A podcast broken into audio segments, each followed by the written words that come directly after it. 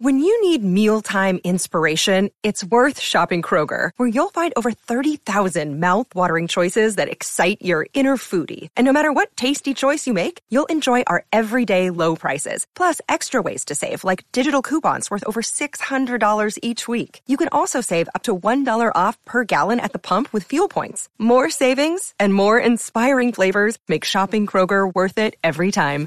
Kroger, fresh for everyone. Fuel restrictions apply. Good evening, everybody. Uneducated economist here. Wanted to read this email to you guys. Investors seeking advice about inflation and deflation. Hi, man. Hope all is well with you and your family. I was sincerely wanting to get your opinion on a few things because I trust your content more than other economic channels on YouTube. I watch most of your videos and I'm always trying to adapt to the currents. I was wondering specifically what do you think is likely for the following asset classes in the next six months to a year out? Real estate, stocks, silver, gold, dollars, money market accounts, and whatever else you deem relevant. I wanted to ask because I feel very comfortable with inflation because I'm invested in real estate and commodities, but deflation scares me a lot. I wanted to know because many other channels I watch, like uh, he lists a few of them here, I'm just going to skip over, have been calling for heavy inflation. But I also trust your channel when you call for deflation. I was wondering about the Great Depression a little bit because of horrible things when horrible things were then and was wondering if you would ever expect it to, to get that bad in areas like New York, where I live. Now I'm going to hold it off right there for just a second. Now, I want to start by saying I am not an investor. Please do not use my information for investment purposes. You can use it for entertainment purposes, you can use it for your own research, but please do not invest solely off the information that I give you. I don't invest. So why would you take investment advice for some from somebody who doesn't invest? Okay, so I want to leave it at that. I do a lot of research into into the economy. I give you guys my opinion. I give you my you guys my opinion on what I believe is going to be happening. But I certainly wouldn't trust your life savings with my information cuz I don't even trust my life savings with my information. I have no idea what I'm doing. I should be seeking out the advice of a financial counselor. Okay. All right. With that being said, let's talk about real estate, silver, stocks, gold, dollars, money market accounts, and whatever else I seem or I deem relevant. Cryptocurrencies. I see I deem those very relevant. Over the next 6 months. Now I did a video not too long ago talking about what I expect to see over the next 6 months and I expect the next six months to look pretty dang good for people. I expect the economy to be opening up. I expect a lot more people to be out spending money. I expect a lot of, um, I don't know how else to put it, but jolly good times. That's all I can say. And I see real estate probably doing pretty well during this time, not because of the things that I see happening in the economy, but because I just see the inventory staying very depleted. And if you have a very depleted inventory level, then the most likely the house prices are probably going to stay elevated as well. And that's what I see going on over the next six months. Silver and gold. Now, this one, I have been a fond, I have been very fond of silver. I believe that everybody should be in, you know, have some silver. There was a time that I believed in investing in silver. I thought that when you buy silver, you are going to like someday be able to have, you know, all the houses you want and all the cars you want because silver is going to be going to the moon. I really thought that. Now, I look at silver in a much different different way. Silver is my insurance policy. It's something that I have that is outside of the banking system. It's away from the third parties. I don't have to worry about an app on my phone or an envelope coming in the mail. It is mine to hold. That is very cool. There's not a lot of stuff out there like that. It's valuable, it's rare, it's useful. And I feel the same way about gold. I buy more silver than gold. I buy very little bit of gold, you know, very little small amounts, like 10 ounces maybe once every couple of years. Like, I am not big into gold because of how expensive it is.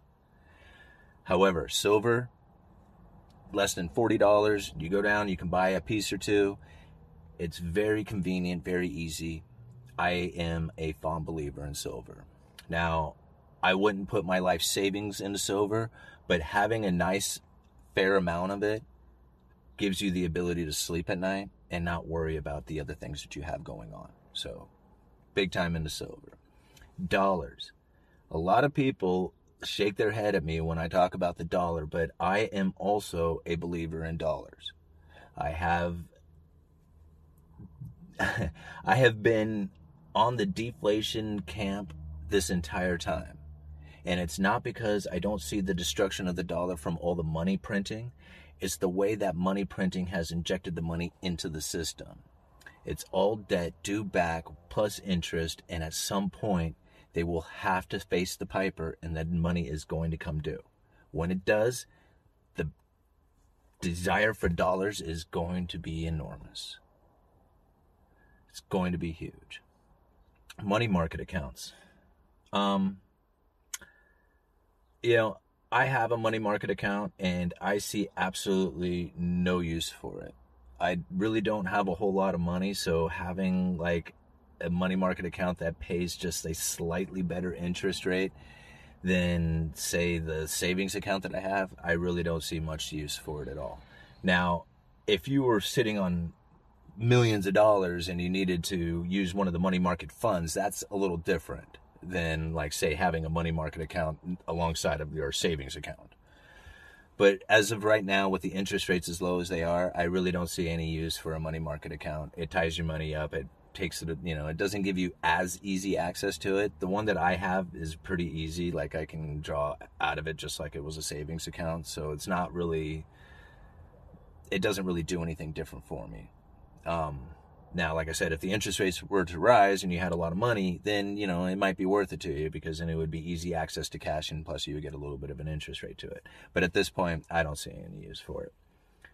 Cryptocurrencies. I love cryptocurrencies. I have been a fond believer of cryptocurrencies pretty much since 2010 when I tried to buy my first Bitcoin. I've watched Bitcoin crash many times. I watched the Mt. Gox whole thing take place where, you know, Bitcoin basically went to zero. I had all my cryptocurrency stolen from me at one point when I had uh, had given it all to a crooked exchange called Cryptsy. But even still, after learning all those lessons, I am still a fond believer in cryptocurrencies, especially Bitcoin. Now, I buy Bitcoin $50 a week every Thursday morning. I don't question the price. I don't try and time it. I just every morning, Thursday, get a cup of coffee, sit down. I buy fifty dollars worth of Bitcoin. I buy fifty dollars worth of stock. So I guess if you want to call me an investor, that's about as close to investing as I get. I pretty much save my money. I save it in silver, I save it in cryptocurrencies, I save it in cash at the bank. And I know a lot of people are going to argue about the bank deposits too, but you know, having a bunch of cash sitting at home is not safe. You know, same thing with having a bunch of metal sitting at home. Anybody who does puts everything in one pile is just asking for it. So I spread it out all over the place. So there's nothing that I can really lose from one one event.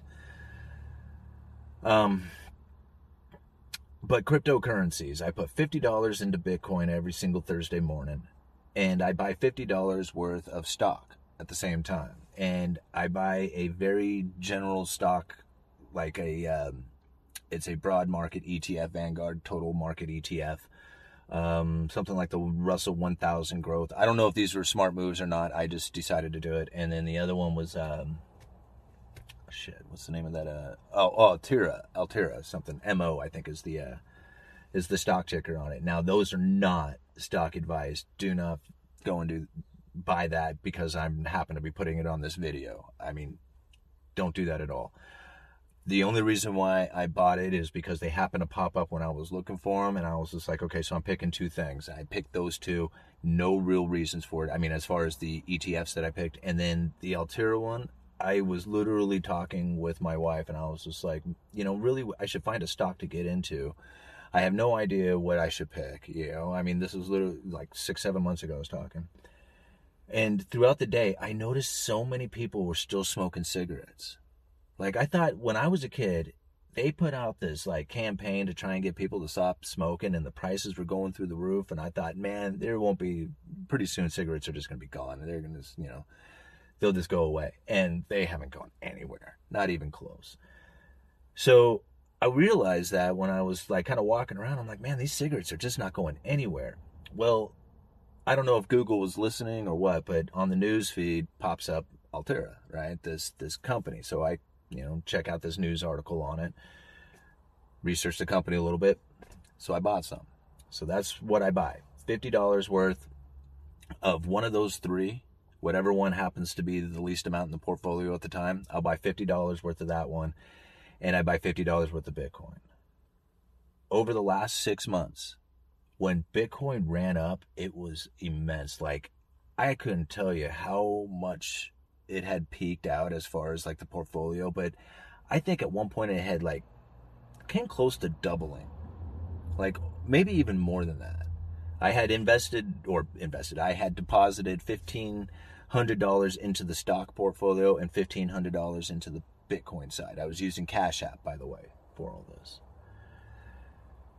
And so I was putting $50 into each one of these. Now, the stock portfolio side of things, I'm up like $157 at this point. I think I have 100 or $1,650 invested. The same $1,650 invested into the Bitcoin side of things has a right around $2,100, even after the big old crash, even after it having doubled and coming all the way down to where it is today, I am still up dramatically more like even better than 20% more than I would have been had I had had I put it into the stock market. So to me, dollar cost averaging, saving your money in Bitcoin by doing $50 a week every single Thursday morning for me has totally worked out so far. I mean, times could change. I mean, tomorrow we could see another 50% come out of Bitcoin. We don't know. But at this point, I am still doing incredibly well in my Bitcoin. Um, so I'm going to leave it at that as far as like what I do as far as investment goes or savings is probably more of what I kind of consider it. But that's what uh, I think that's probably covers what the uh, what the gentleman in the email was asking for. But now I wanted to finish off this email because he also had something else to say inside of this that I thought was really important. And he says this. He goes, I write this out of fear, to be honest. I usually don't voice my opinions on these matters, but I'm generally scared because I think people could get wiped out and possibly even start coming door to door to get people silver, commodities, or cash. Right? Anyway, hope this makes sense and keep on rocking. I'll send you a gift in the mail soon for all the help you've provided me and my family so far. With kind regards, Jeremy. Well, Jeremy, if you are going to take any advice from me out of this video today, listen to this part. Don't live in fear. See, living in fear is going to prevent you from growing. And now I've said this to many people in the past, and it's I'm not a crystal gripping hippie, you know, whatever. I don't I don't live life like that, but I know everybody carries energy inside of them. When you walk into a room, you can tell when somebody's upset, they don't have to say a word. You can just feel their energy when you walk into the room. You can tell when people are happy, you can tell when they are sad. You can feel that energy. And when you live in fear, what happens is is that energy is moving from the core out to your extremities. It's in your feet and your legs and you're put into this fight or flight mode where everything is in this conscious, like, I've got to move, I got to be like ready to fight. And when you're in that kind of situation, when you're in that kind of energy, it's negative. And you'll have a hard time drawing in people to be positive with you because you're always in this fear. And you may not be mean or aggressive or anything like that, but that fear has that negative aura to it. that negative energy. When you're at peace, when you're at love, when you're at happiness, when you bring that energy to your core, when you feel that positive energy going and you bring that to the people that are around you, you will draw in positive energy from them. You'll be able to grow as a person. You'll be able to advance through life. Things will be much easier on you. Don't live in fear. Living in fear is what they want. Listen, to, look at all the headlines, even the headlines that I've even put in my articles or my uh, my videos. You know, inflation expa- uh, you know, the fear of inflation. Inflation fear eases. Fear. How many times, you know, do they have to use this? Risk, fear, scared, nervous, you know, all these words, you know, they take that core energy and they move it out to your extremities and put you in that fight or flight.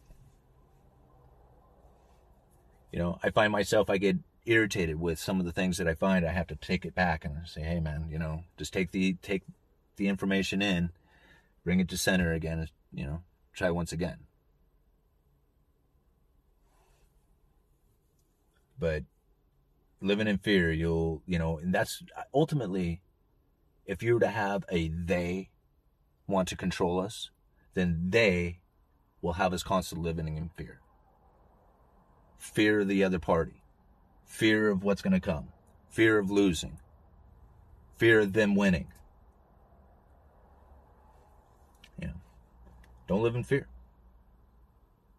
It's, you know, I mean, it's not easy to do. I mean, you have to be nervous. You have to be conscious of what's going on. It's just like being out, you know, I live on the Columbia River.